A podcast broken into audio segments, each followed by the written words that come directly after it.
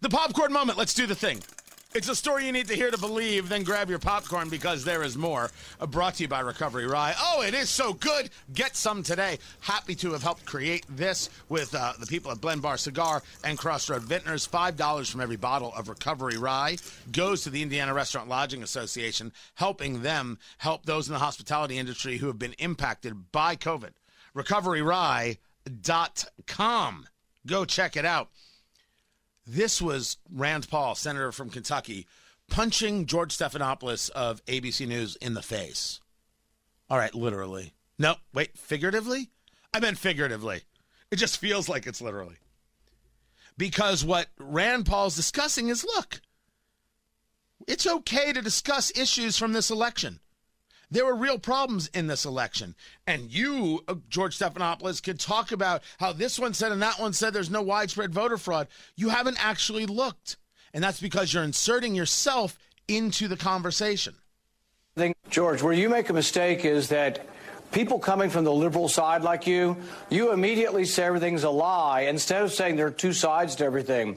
Historically, what would happen is if I said that I thought there was fraud, you would interview someone else who said there wasn't. But now you insert yourself in the middle and say the absolute well, fact is that everything I'm saying is a lie. Well, because, Senator, I said what the president fact, said was a lie because to. he said, hold on a second. To. He said the election was stolen. This election was not stolen. This, the results were certified in every you're single state was, after saying, counts saying, and recounts. You're saying that absolutely it was. You're saying there was no fraud and it's all been investigated. And that's just not true. So it's not what I said, sir. I said the Department of Justice found no, no evidence. Let, me, let finish. me finish my point. No, you, say you said something that was you, not true. You say we're all liars. You're just simply saying we're all liars. And I said it was a lie that the election was stolen. Premise that you're right and we're wrong.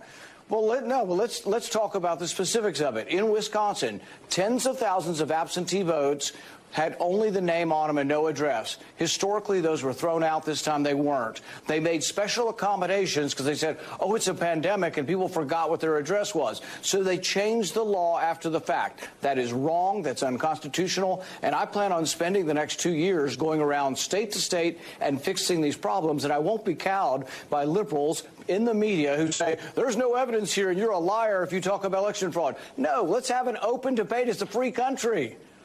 It, there's there's no wide. Tell me, that's not fantastic. Tell me that is not everything worthy of conversation. And what is Stephanopoulos' comeback? Hey. It, there's there's no widespread evidence of election fraud that overturned the results. That was stated as well by the Department of Justice, led by President Trump's Attorney General. In Wisconsin, there were counts and recounts. Actually, it was never studied. That, even that's certified. not true. Even that's not true. Even William Barr said true. that directly. Barr said that, but there was yes, he said that. Yes, that was a pronouncement. There has been no examination, thorough examination of all the states to see what problems we had and see if they could fix them.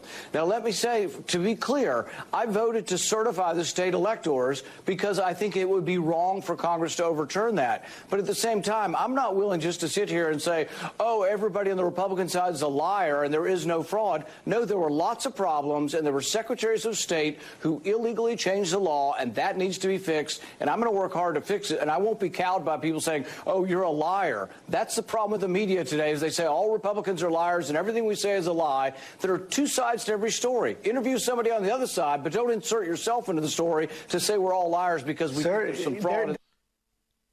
There's more to this that I'm going to share on Tony Katz today at noon.